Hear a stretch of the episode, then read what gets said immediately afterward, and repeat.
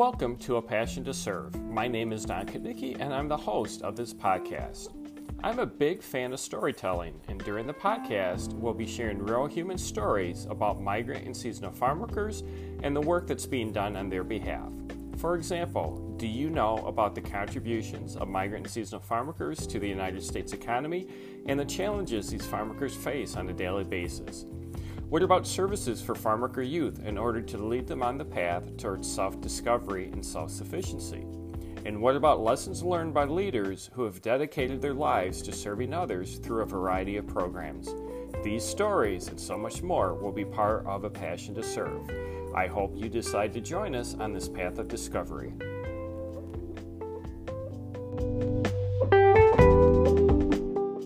Good afternoon, everyone. Thank you for being present with us today. I feel fortunate to work alongside colleagues dedicated to social justice conversations and action. Like Suzanne said, my name is Kalyn Miller. The pronouns I prefer are she, her, and hers, and I am the Director of Workforce and Career Services in Indiana for Transition Resources Corporation. I am thrilled about the opportunity to be your moderator today. We have partnered with the Southern Coalition for Social Justice and Mi Familia Vota to participate in a question and answer panel discussion. For those of you following us live, you can add your comments and questions to the comments feature in the Facebook live stream, and we will do our best to monitor that as we go, trying to bring your voice into the conversation at the end of the panel discussion. Let me start by introducing our phenomenal panelists that we have here today. With us, we have Mitchell Brown from the Southern Coalition for Social Justice. Mitchell, can you tell us a little bit more about SCSJ's mission and what you do for the organization? Uh, yes, I can. Uh, thank you so much for having me on today. It's a, it's a pleasure uh, to be with you all today. Uh, as Kalyn said, my name is Mitchell Brown. I'm counsel at the Southern Coalition for Social Justice in Durham, North Carolina. Um, I'm there currently on an Equal Justice Works Fellowship sponsored by the Ottinger Foundation.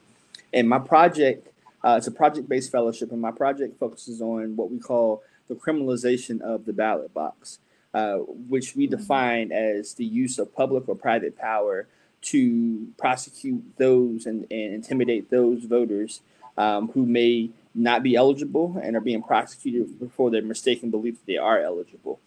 Uh, there are several examples um, that I won't get into right now of people who have a mistaken belief that they can vote. And uh, they are prosecuted uh, for voting while they're ineligible, either because they're a non citizen or because they have a felony record and are subject to further felony penalties. And this is used to intimidate black and brown voters across the country. Uh, and so my project aims to stem that tide.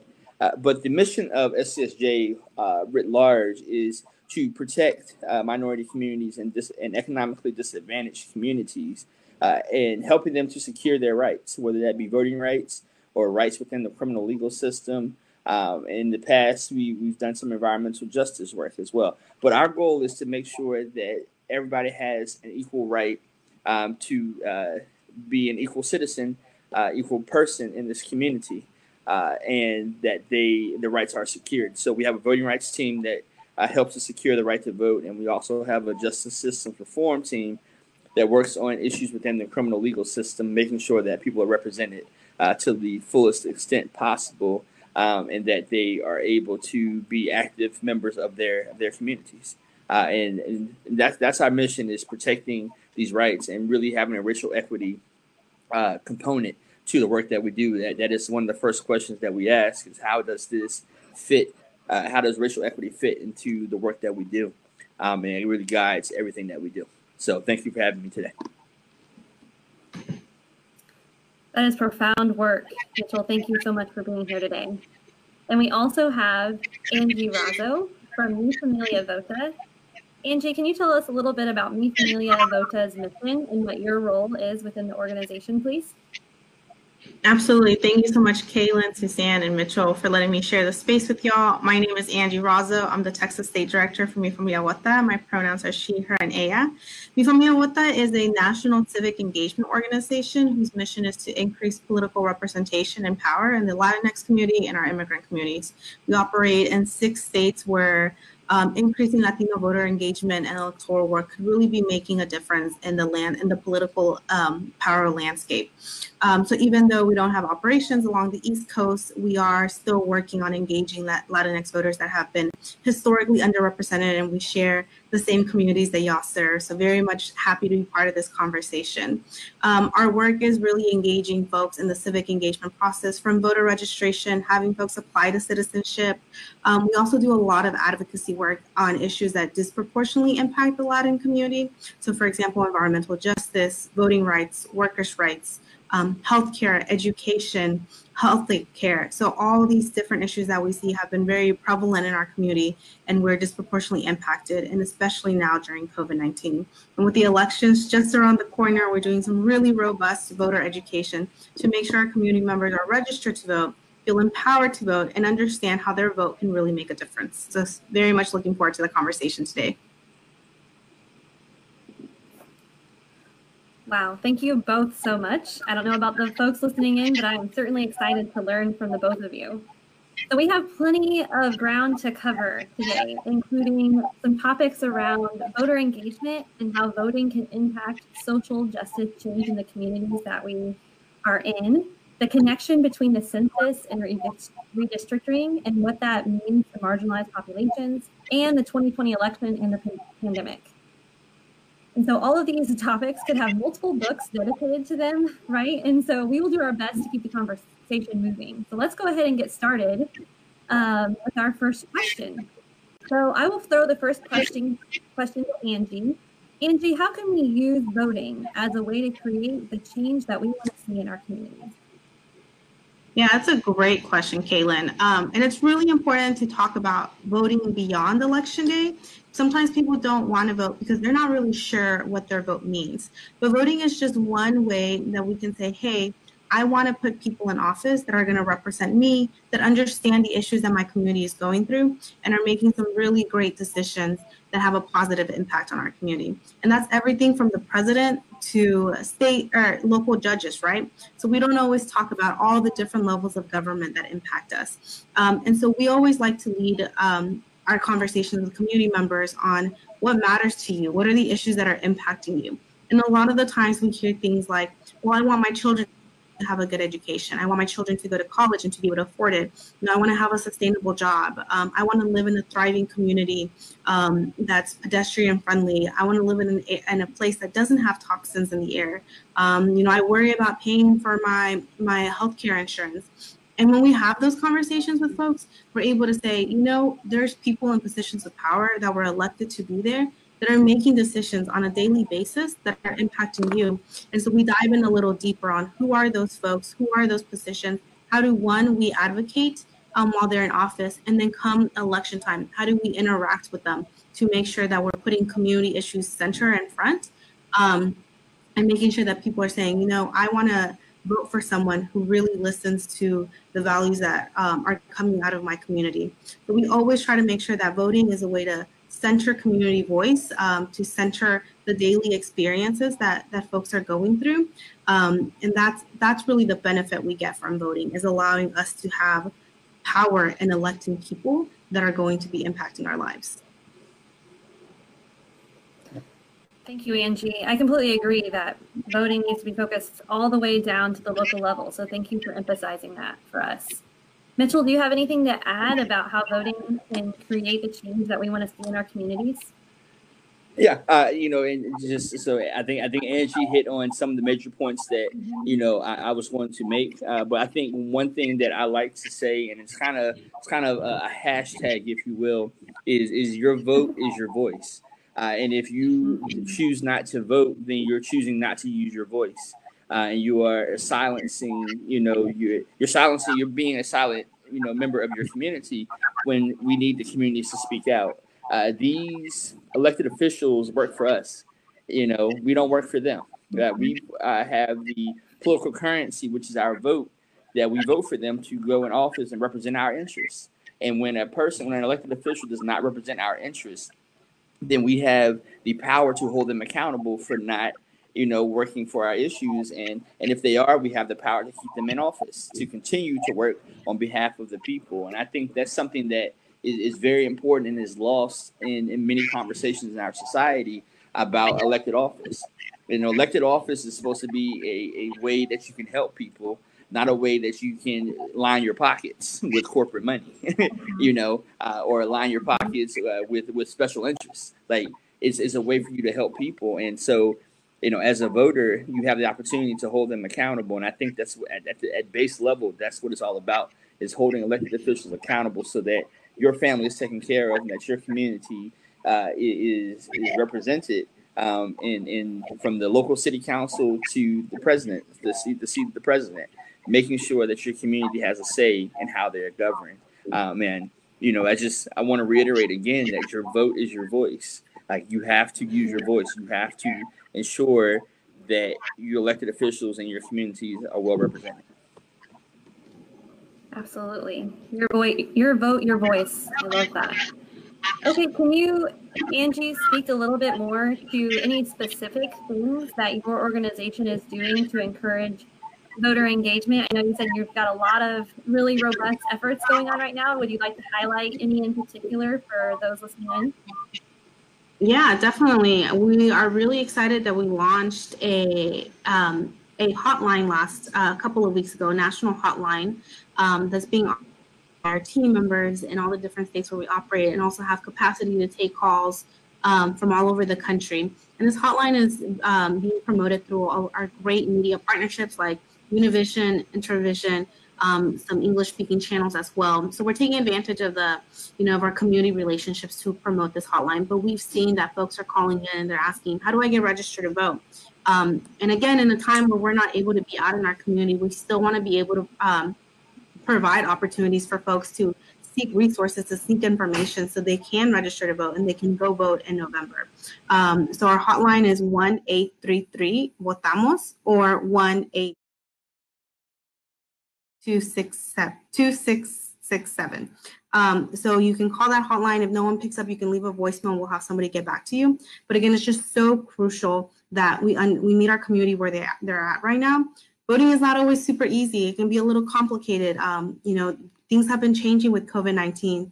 Um, so we have a great team of folks that understand, you know, voting one-on-one elections A through Z and can really make sure that we're helping individuals on their individual case basis on making sure they know how to register to vote, they know how to cast a ballot by mail in their state, they know where they can find their polling location. So providing some really specific assistance is what really our folks need right now. And we're so happy to have a national hotline and do that.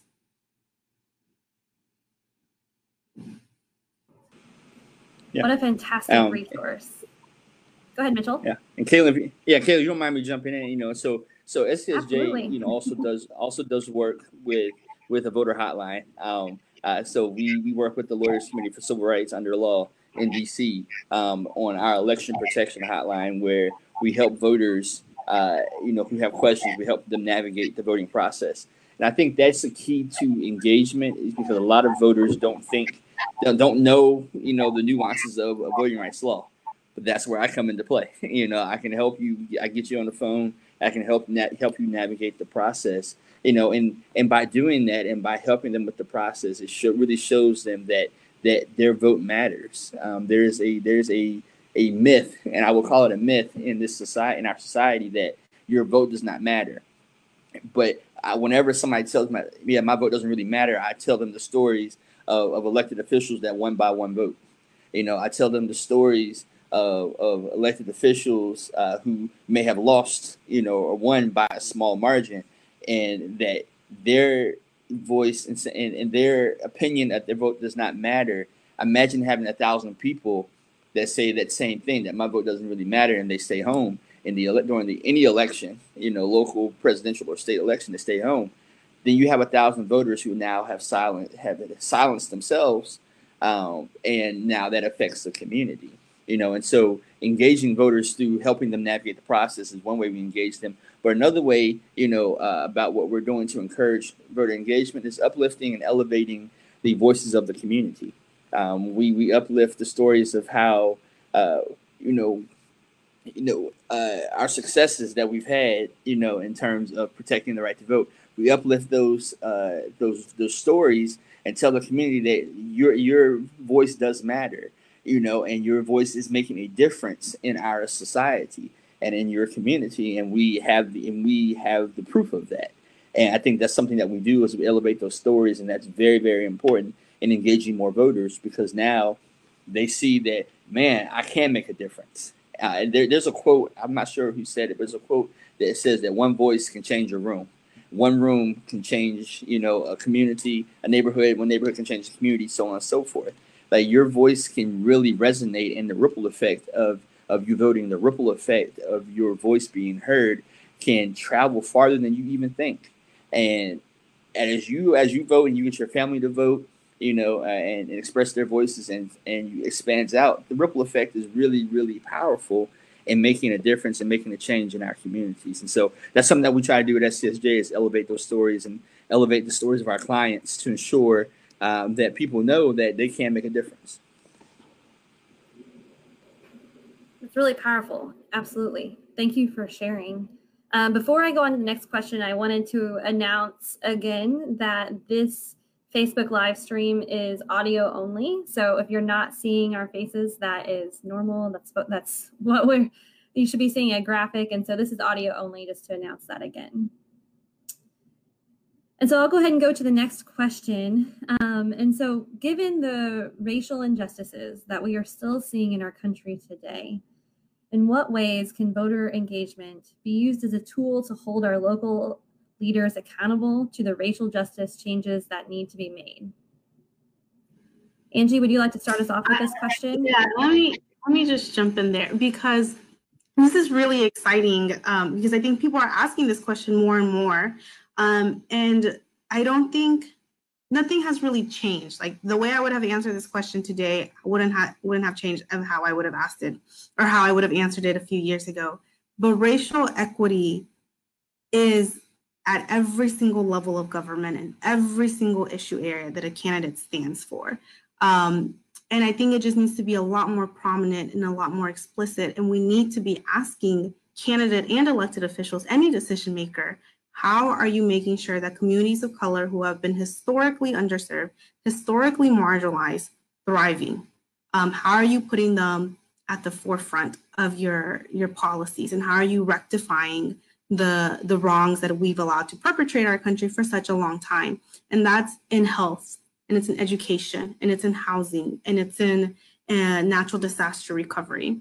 Um, and it's across every single issue area. So my suggestion to folks that really want to make sure that they're voting with the racial equity lens is ask you know as you're going to um, the polls this november take a look at your candidates and take a look um, at their policy stances and their platforms and figure out, you know, how are they ensuring that we're uplifting folks, that you know we're we're investing in our communities across all levels. Um, some folks have a very specific racial equity agenda. Some of the, some candidates have it embedded. Some of them aren't really talking about it. And so we have to ask those hard questions. We have to, um, you know, be really clear about what we're looking for. Um, and I mean, Familia Vota, it's you know, we know that Black and Brown communities have been disproportionately impacted. Um, and we need our candidates and our elected officials to be very clear and to put forward policy pathways that are going to rectify that. Um, so we want really data driven, research based, community centered solutions um, that are driving you know what candidates are saying this november and we have a you know our our community wants to see that. They want to see themselves reflected in platforms, and that's how they're making decisions, right? That's how we end up advocating for ourselves, um, and that's how we end up, just how Mitchell said, using our voice. Um, and I think it's just a really great way to have our communities represented when we're looking at, you know, what, um, how do we have a racial equity agenda? Um, a really good example would be um, at the local level. Uh, I'll give a, a Houston example. Um, at the local level, our, our county is a very powerful form of government. And if we know that certain folks are incarcerated at higher rates, that's a racial equity issue, right? Um, Black and brown folks are incarcerated, incarcerated at higher rates. County government, which controls the jailing systems, um, you know, we need to hold them accountable. We need to ask them the questions like, why is this happening? Let's let's set forward policy solutions that are undoing this, and let's recognize that. Um, so it can be like these conversations just really infiltrate every single issue that we care about. So my my suggestion is, you know, what are the issues that you really care about, um, and are your candidates um, really uplifting communities of color on their in their platforms?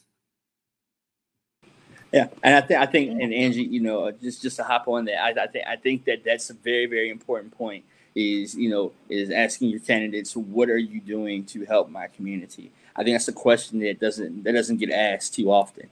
Um, you know, too often our elected officials are beholden to public interest, you know, uh, excuse me, special interests, you know, that are not necessarily in line with with the community. So I, I just want to, you know, really, you know, uh, you know, highlight that that that's a very important point. But one of the points that I also want to highlight is just the initial right to vote itself is being suppressed all across this country. Um, so whether it be through voter ID laws or whether it be now, you know, we're going to talk a little later about the pandemic or whether it is how you can vote safely at the polls, um, you know, or whether it is not, or whether, you know, you are removed um, from the voting rolls because you haven't voted in a while you know, now as a voting rights attorney, I want you to vote as often as possible. You know, in every election, local, state, or federal, I want you to vote every election. Uh, but you know, there are there are entities out there in our society that are trying to prevent people from voting, and particularly prevent Black and Brown people from voting. Uh, today, you know, the irony is not lost on to me on me that today is the 55th anniversary of the signing of the Voting Rights Act of 1965. Um, the irony is not lost that we're having this conversation today in 2020. Uh, in in a, in a society that's facing the same issues that we faced back in 1965. It's like we've gone backwards, and and you we've gone backwards thanks to you know the Supreme Court in Shelby County v. Holder, which held that states that were under preclearance are no longer no longer have to be under preclearance because uh, in in the eyes of the majority of the justices, voting discrimination and voting does not exist. Uh, and whenever I hear that, I, I say these justices should talk to our clients either Mi, Mi Familia Vota or SCSJ, they should talk to our clients because discrimination is real in the voting rights context. And so, you know, I, we're still fighting these same battles. And that's why it's more important today, you know, uh, to continue to push back and continue to let our voices be heard and to, to hold our elected officials accountable to doing, making policies and laws that help our community. Um, and another thing I'll note is that you know if you look at our society writ large, the United, States, you know, there's a changing electorate. You know, the electorate is becoming you know more black and brown by the day, uh, and and that is scary uh, to to those who would hold on to uh, you know this theory of white supremacy and this theory that white votes uh, are what matter the most. You know, like there's a changing electorate. We have a changing power dynamic uh, with people of color being being the majority in this country. And, and with that, we have the uh, we have a power um, to really focus, make our elected officials, and I say make on purpose, like make them focus on issues that affect us. But we have to we have to surround uh, we have to surround ourselves with with uh, people like-minded people that will push us to to continue to vote and continue to express ideas. Um, and but we also have to come have a platform uh, uh, and, and, and uh, topics that we're interested in. A lot of people have a lot of different ideas. So I think it's important and incumbent upon communities to come together and say, this is what's important to our community. And everybody's not going to be happy. You know, my, my, my dad and I have these conversations, you know, on a weekly basis about what does the community want and how do we let elected officials know that.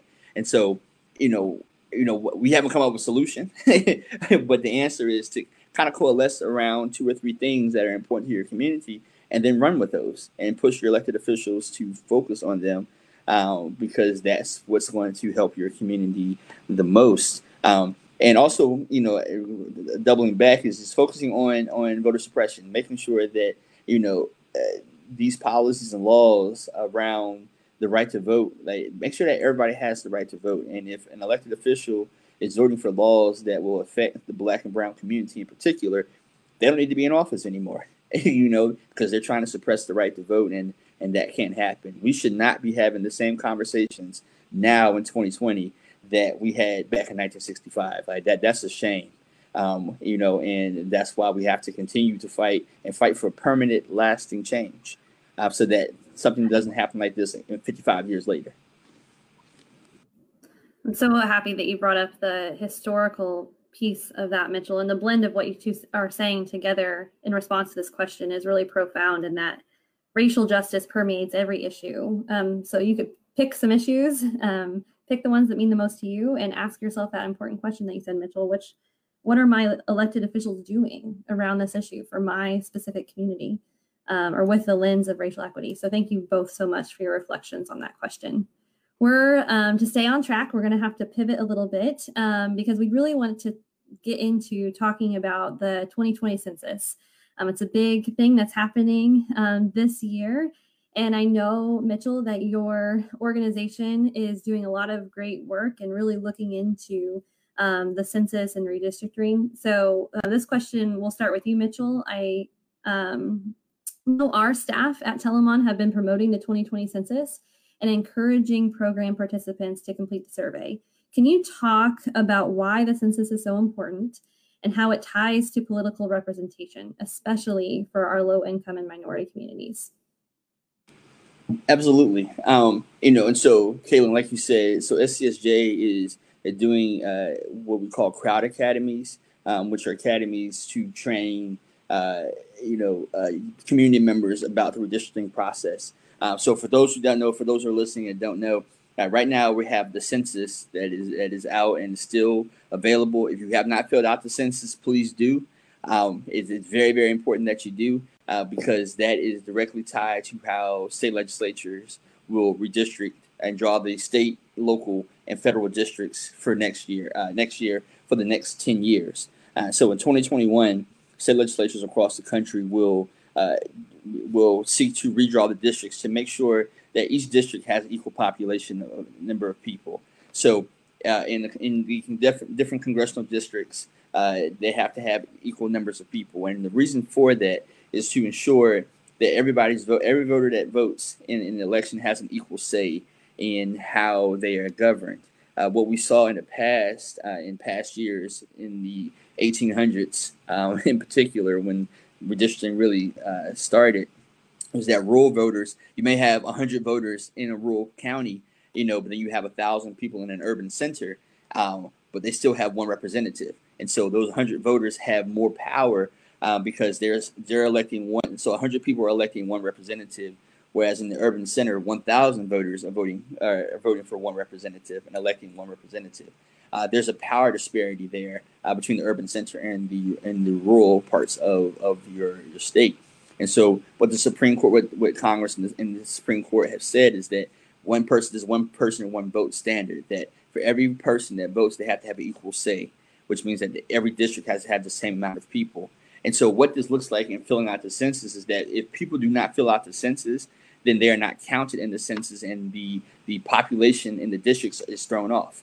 So you may have, you know, say a thousand people in one district and not fill out the census, then they're they don't count. They're not counted in in how the district is drawn, and because they're not counted in how the district is drawn, the district may miss out on resources um, for schools or resources for roads or resources for environmental justice that you know they would have uh, that are given on a per capita basis. You know, some resources some resources are given based upon the number of people that you have in your community. And so if you're not counted because you didn't fill out the census, then your community is losing out on that money.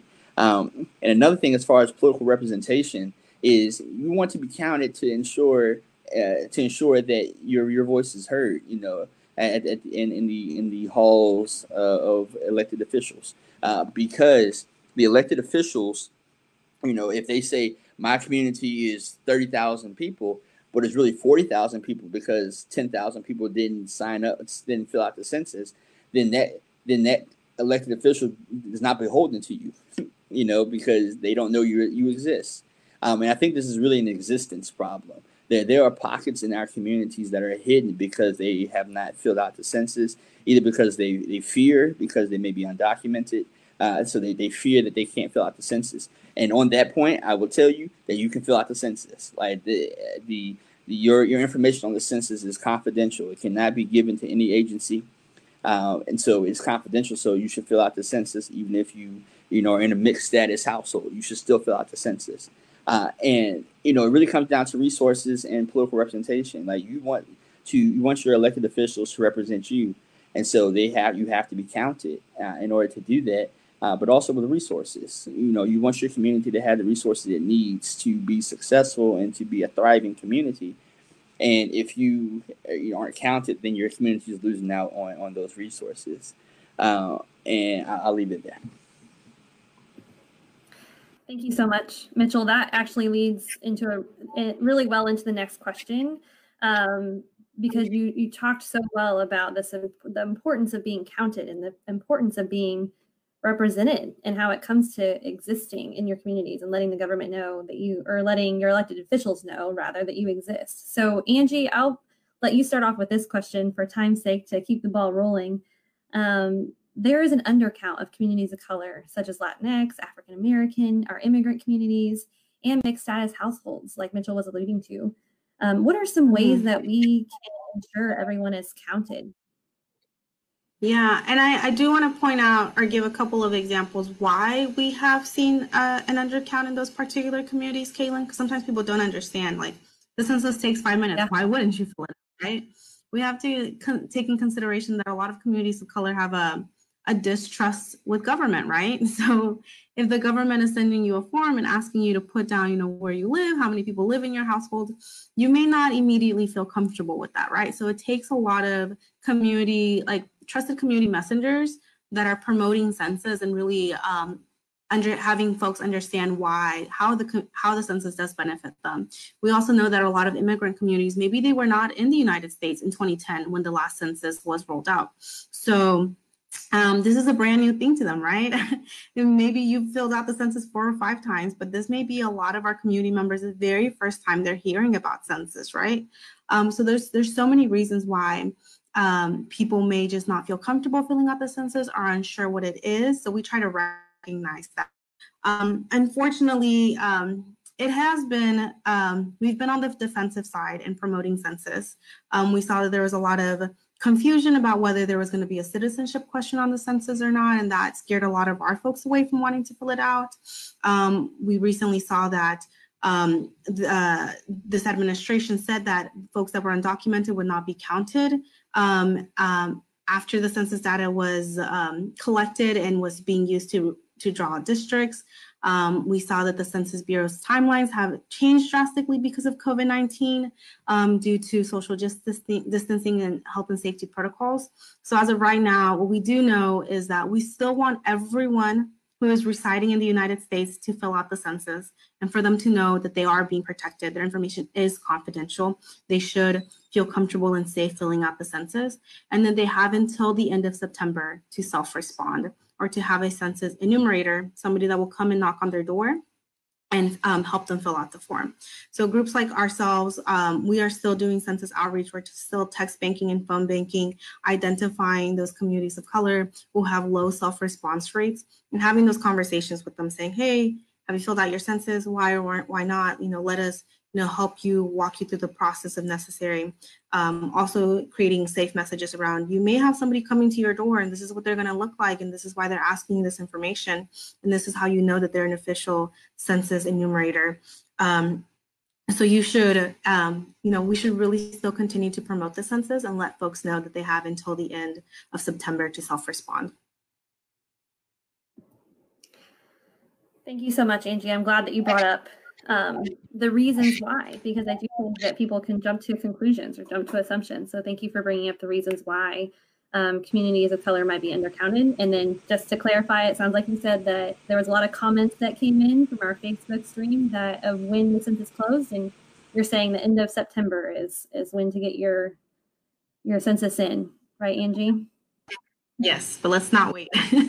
Yes. Let's not wait. Do it now. Yeah, don't procrastinate. The, mo- the most recent, yeah, the most recent announcement, and these it could change, but the most recent announcement is saying end of September. Yeah, Thank and, and so Kalyn, if you might don't mind if you, you don't mind if you jump in real quick. So, so you know, one one piece of advocacy that everybody that is listening to this call, you know, can can do right now is to call, you know, their congressperson, um, and and to tell uh, their congressperson that it's important that a complete count is done. Uh, I read an article earlier this week that said that that the president is trying to stop counting, stop the counting process a month early. Um, so we, right now, that's a key advocacy push is to ensure that everybody is counted um, and that uh, the, the federal government does a complete count of everybody that filled out the census and does not stop prematurely, um, you know, in, in, an effort to undercount. Um, so just wanted to throw that out there as well. Thank you so much. Yep, absolutely. So we will need to pivot to the next section, the next topic in our panel. Um, and so the next topic is the elections and the pandemic that we're currently experiencing right now. And I know there is a ton that we can say on this topic, but to make sure we have enough time to get to um, some of our Facebook comments, questions at the end, um, please keep the please be concise in your answers. But um, this is a really important question. So I'll start it off with you, Mitch, with this question. So given the pandemic, that does not seem like it'll be under control anytime soon. What concerns do you have about the upcoming 2020 elections? And what would you say to someone who is anxious and second guessing whether they want to vote in this election? Uh, I, w- I would say so. Two two things I'm concerned with uh, in, in particular are first is this this myth that mail-in voting is going to lead to more voter fraud. Um, that is just unsubstantiated and is not is not true. Uh, if people need to vote by mail because they are scared for their health and they don't want to risk their life uh, by going out to the polls and voting in person, they should be able to vote, you know, by mail. And what we're seeing is that the United States Postal Service is being uh, funding is being cut in some capacities, uh, and they don't have the you know the actual physical capacity to to deal with you know voting by mail. So it needs to be expanded but you can't expand the physical capacity of the postal service when its funding is being cut.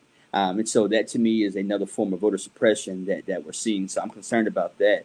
But I'm also concerned about in-person voting. There are several, you know, uh, individuals, there's several people, you know, several groups, communities of people that need to vote in person, uh, including those with disabilities. Uh, SCSJ just recently filed a, a COVID-19 case in North Carolina in North Carolina federal court. And one of the the issues that we're we're seeing is that there's the potential of what we call precinct consolidation. So on on election day, when there's not enough poll workers because the average age of poll workers is 65 and above, and they don't want to invest because they're in the risk uh, higher risk category for for COVID-19. They don't want to be poll workers anymore. And so when a county does not have enough poll workers to staff its precincts, they have to consolidate them.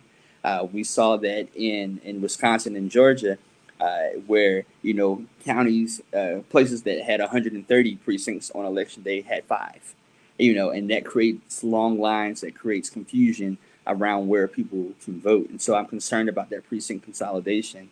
Uh, but people shouldn't have to choose; they they should be able to vote by mail. Um, without an excuse, and they should be able to vote in person if they so choose to, because they have may have a disability. One of our clients uh, is blind, um, and she needs to be able to vote in person because she can't vote absentee by mail. And so there, there's this tension between between uh, both forms of voting, but both are very important, and it should be done safely. Um, and this myth of voter fraud should not hang over over voting by mail in particular. Yeah, I think um, that yeah, that was a great answer, Mitchell. And I would say like um, like the Southern Coalition for Social Justice, Mi Familia Vota, a lot of other advocacy groups, we are alongside our, our elected officials. We're working furiously to try to make sure that voting is safe and accessible come November. Um, we did engage, um, we just filed a lawsuit in the state of Texas against the Secretary of State and Governor. We still need vote by mail to be expanded across the state of Texas. We still need folks um, to make sure that they can vote in person safely. And I think the real key thing that Mitchell alluded to is people need options to vote. People need to decide, be able to decide what is the best voting option for me as an individual voter. Everybody has different household situations. Everybody has different um, medical situations. Um, and we don't need to pry into people's lives. We just need to make sure that our voters have those safe and accessible options. And we know that in because of the short turnaround in terms of convenience, lack of funding, the the communities that always get cast aside are communities of color because you know we are not traditional voters we have a lot of first time voters we have folks that haven't voted in a long time that are new to the system that don't uh, speak english um, and it's really easy to just forget about them and focus on our, our traditional voters. And we try to always make sure that we are advocating on behalf of them and saying, we want people to have access to elections. So the barrier for them is not that they didn't want, they didn't decide to to not vote. It was that there was barriers put up in place. Um, so for someone who's anxious, I would say, you know, find out what your county is doing to make elections safe. I think this year around it does require a little bit more time and preparation to make a voting plan. I, maybe we can talk about that later. Um, but just know that there's a lot of creativity and innovation that's going into elections and we should welcome that you know not just because of not just for this year but really um, redefine what elections could be for every single eligible voter in the united states i think that's exciting it's nerve-wracking for sure because november's right around the corner but i think it is really exciting that we are we will be able to expand voting this year Thank you both for those comments. I think that voting is important in any year, right? But this year it seems to be a little bit more complex because of the things that you both alluded to. So thank you for that. And I'm so happy that you alluded to making a plan to vote too, Angie, because there are a lot of folks in the comment stream talking about what good ways they can get information um, just about what is happening in their local community and how they can make a very informed decision and plan to vote. So um, I'll kick it to you first, Mitchell, and then we'll go to Angie. But can you both touch on a little bit about how individuals can make a plan to vote in this upcoming election? Yeah, one, one way that people can make a plan to vote is, and you know, I, I think Angie said a very, very important point. You know, is know the rules, know the rules and laws around around voting in your in your county. Um, one of the things that that we're seeing is that with an, a huge influx of, of new voters who want to vote by mail, uh, and with these forms that are just hard to understand, um, it's important for voters to know whether or not they need a witness, require need a witness in order to vote or not, or whether they need assistance, how the assistant needs to sign the form. Uh, you know, so that's that's one thing is just know, knowing the rules, uh, and second, you know, and this is an overarching principle is just do it early do it as early as possible to make sure that you have as much time to turn your ballot in in case there is a mistake and you need to what we call cure your ballot. Uh, many many uh, states, you know, may or may not have uh, curing processes for those who, who, you know, make mistakes on their absentee ballot.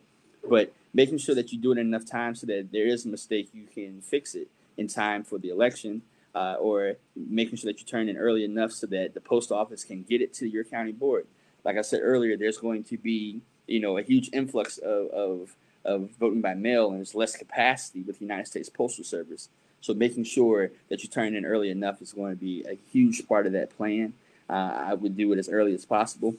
You know, I want you to be informed. I want you to be educated about who you're voting for and what you're voting for.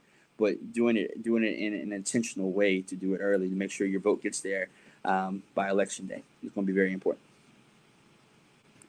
Yeah, I agree with all that. I think there's a couple of key steps. The first one is one, make sure you are registered to vote, that you are um, active on the voter registration rules. If you've never registered to vote, um, please, please do so. Find out, you know, find out when your state's voter registration deadline is, and then do it as early as you can, right?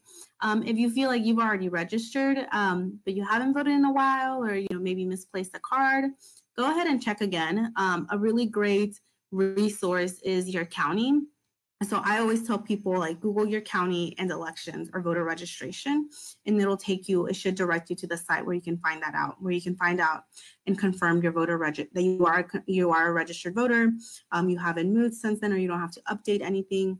Um, the county is also a really good resource to find your your sample ballot. Um, so I know um, I always go to my county website beforehand, put in my information, and they're able to show me the ballot that I will see on election day. And I, you know, will research all my candidates beforehand, find out where they stand. Um, I cannot take my cell phone into the, and I cannot take my cell phone out at the voting booth uh, in the state of Texas. So I either print out my sample ballot or write them down on a piece of paper. So I know, you know, I can make the voting process really easy for me because I know exactly who I want to vote for. Um, I find out where my polling locations are, you know, what am I going to be doing on, you know, Wednesday? I can stop by this polling location after work. Um, and my big, big recommendation is once you have figured it out, once you have made your own plan to vote, share it with others, show other people how to do it. This process is not always easy. It varies from county to county, from state to state. Um, and there's somebody out there that's intimidated by the process. If you have voted 20 times, it's, you know, you can do it really easily. It's not a big problem. But keep in mind that for folks um, this year is the first time they'll be voting or the first time they feel empowered to go out and vote. And we want to make sure that we're supporting them, that we're uplifting them, that we're providing them with as much information and resources. Um, and obviously, in, in, years past, I would say, you know, take a buddy with you. This year, we have to be a little bit more careful, but bring people along with you in the process. Um, sometimes people don't want to speak up because they're intimidated. I was there as a first time voter, did not know what I was doing when I first entered the you know, when I saw the my ballot and I recognized one or two names and I felt like I didn't know enough about the process. Maybe I shouldn't be voting. Um, but I have had people along the way just really support me and give me that um, appropriate information and resources. Um, so it's it's a fun process, um, but it does require some time and energy. I love that, Angie. You're right. With social distancing, bringing a buddy might be um, hard in, in, a practical sense, but theoretically, absolutely, I love that message of, of bring people along with you. Um, that's the tagline they're using during you know during this pandemic, is we're all in this together, and and what a beautiful message for democracy, right? Bring someone along with you in this process of learning how to vote um, and demystifying the process. So thank you so much. So now we have a lot of really great comments and questions um, that folks are putting into the Facebook live stream, and so. Um, one question in particular uh, that we wanted to get to, um, because a lot of our folks that are on the call work with youth, um, the youth in our communities. And so, a question that came up in the Facebook stream, we'll, we'll punt it to you first, Angie. What would you say to youth who are discouraged by what is happening in the US because they feel like officials refuse to do anything about the things that are important to them? Yeah, that's a wonderful question. Um, I started out with Mi Familia Vota as a youth organizer, so spend a lot of time with high school students and college age students having these conversations, right? Trying to bring them into, um, you know, the world of democracy, and then they would see, you know, why is it that my elected official is not advocating for me? Like, does it does does it really not matter how I'm voting or how our folks are voting? And the thing is I would say there is victories and there are losses. Um, and democracy and elections is a way to hold those folks accountable and to let them know, you know, there was a time where you could have stood up for my community and you didn't. And I'm remembering that because just like Mitchell said, you serve me. Um, and I get to choose who I want to add, who I want to be at that table, advocating for me in Congress, advocating for me at the state and city council and city hall. Um, and we need to make that message really clear. So I think for folks that are disillusioned, I think it's a really great opportunity for them to stand up and just like Mitchell said, speak their voice and say, you know, we're not taking this anymore. You know, we are we are the key members of our community and we deserve to be rightfully represented. And so for folks to hold candidate forums, you know, you can do that in a nonpartisan way. Um, find out what your candidates stand for, follow them on social media, you know, make your voice heard to them, interact with them um, and just really use this opportunity to say, you know, this is what I'm voting for. Um, sometimes it's not necessarily that we're voting for an individual, we're voting for the issues that matter to us. And I think young people are very much listening and watching right now.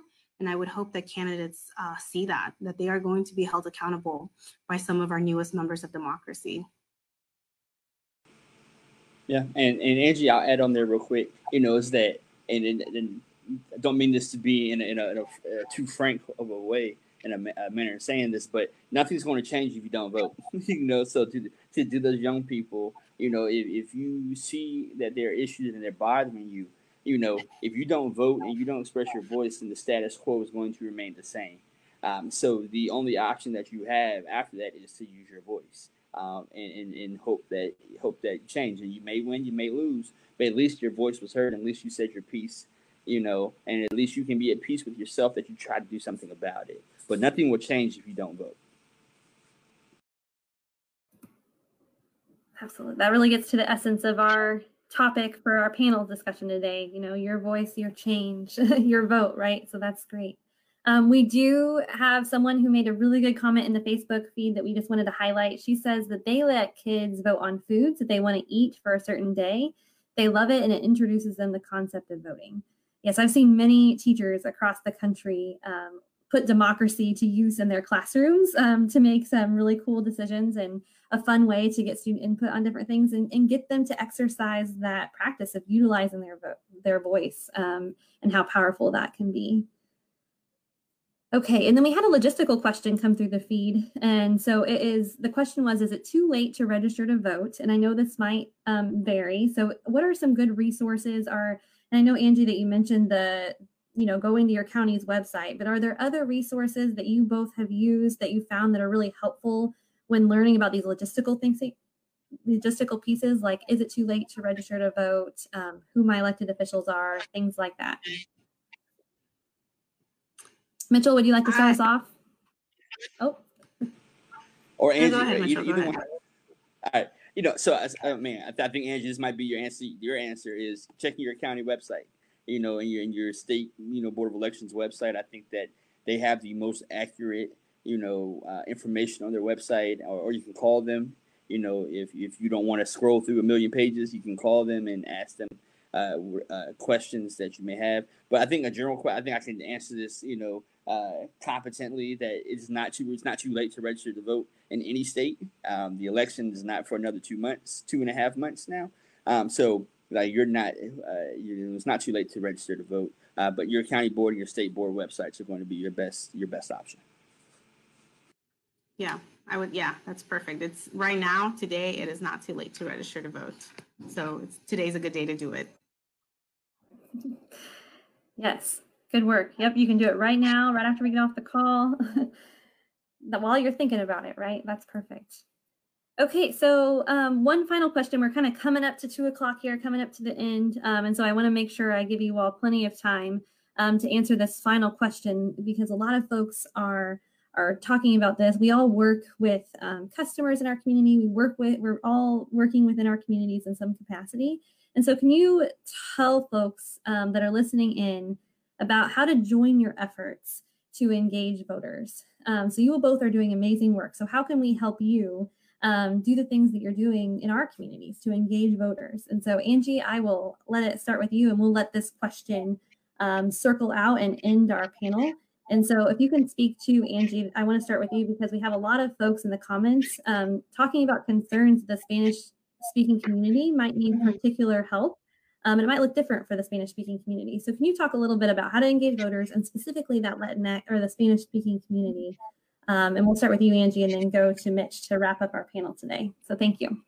I'm gonna, I'm gonna answer your question first. I'm gonna add a, another call to action. Um, but the, the benefit of being able to work virtually and remotely is now we can accommodate for volunteers all over the country, right? So as I mentioned, we are running our our, our hotline and sometimes we get 100 120 calls coming in from folks um, in the state of texas. And our other states are also um, getting a flood of calls coming from their own states and across the entire country. So just having people that can have the conversations with their spanish speaking community is really great. Those con- i love those having those heartwarming conversations because people are saying no one told me how to register to vote. I you know, I need help, I need assistance, or I'm not sure how to submit um, a vote by mail application. So we just need uh, volunteers that are willing to get trained, um, you know, get that information, have those conversations with folks. So you can go to our website, mifamiliavota.org, um, and sign up to be a volunteer, and we'll contact you and try to get a training for you. Um, so that's that's just a really great way to stay connected with us.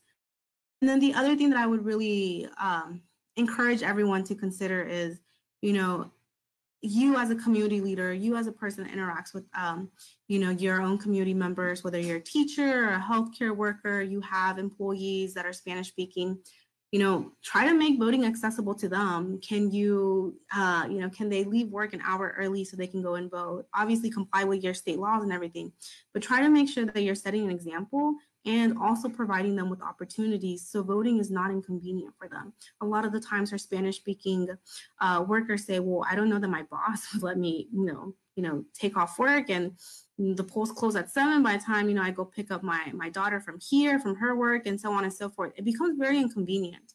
So figure out how you again bring someone along in that process with you, not physically, but try to meet them where they're at and try to make sure that you know if you're really committed to helping people vote and get informed figure out you know what can i do as an individual to facilitate that process Um, and you might find out it's it's as simple as saying like, hey, I want everybody from one to two to use that hour to go vote. You know, here the here's the information. As you're collecting information, resources, send it out to the folks around you. Um, I think it's going to have a really big impact this year for folks to share um, knowledge and resources with one another. Absolutely. Thank you, Angie. Mitchell, we have about a minute left. Do you have um, a final call to action for our listeners about how they can join your efforts to engage voters? Yes. Uh, you know, but real quick on Angie's point that they can't, if, if your employer is preventing you from voting during the workday, um, during voting hours, they cannot do that. That is illegal. Um, and if that does happen, please call, you know, the hotline, Mi Familia Vota's hotline or our hotline, and we will take take care of that. But as far as the final call to action, I think uh, the important thing is first to vote. You know, the work that we're doing at all of our organizations, the work that we're doing relies on you voting uh, because you are allow us to say that there are, thousands of voters that you know were not would be disenfranchised or cannot you know advocate for X you know um, into our legislators. So first part, first part is vote, and the second is to do something you know, uh, you know, my, my, my pastor back home says, you know, get off your do nothing and do something. Uh, I think that's very, very important that we do something. You know, um, you, you have the opportunity, you have a voice, and you can use it, and you can change uh, your family, your family's voting history. You can change your community, and as you change your community, again, that ripple effect goes out to your other communities, to your state, and to the federal government. Like you have the ability, you have the power to make a difference in your community. And third thing is to serve. Um, we need volunteers um, to to help with election protection, to be poll workers, to be poll monitors, uh, and you can serve. Like you can serve and help the mission, uh, and and be a part of that movement of doing something. You know, um, and in, in the in the you know vein of today's Facebook Live event, you know, your voice, your change, your vote. Like you have the ability to make a difference, and and do something. And, and that that's the best way I can end it. Is make sure you do something. Couldn't have said it better myself. Thank you so much. This is all the time we have today, but I want to thank Mitchell and Angie for being such informative panelists for us today. I am sure those listening in feel as invigorated as I do to learn more and take action around voter engagement. I would also like to thank Suzanne and Telamon for dedicating space to this important conversation and to our partners at Blue Forest Studio for helping us ensure that the technology today um, ran smoothly. So, lastly, but not least, I would also like to thank all of the Telamon staff and community partners on the call. It is an extremely busy time right now with many important things demanding our attention. So, thank you for taking the time to be in community with us here today. And everybody, I hope you have a great afternoon.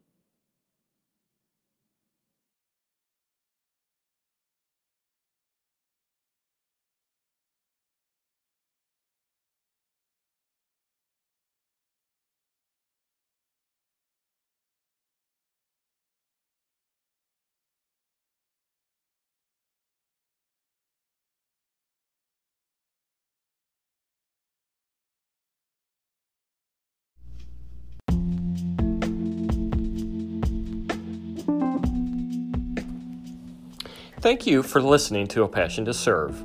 A Passion to Serve listeners are now able to leave a voicemail message and offer your input about the episode or episodes you've been listening to. Please use the link provided to leave your message, and I will include your comments during an upcoming episode. If you like the show, remember to please leave a rating or a review. It really helps. Until next time.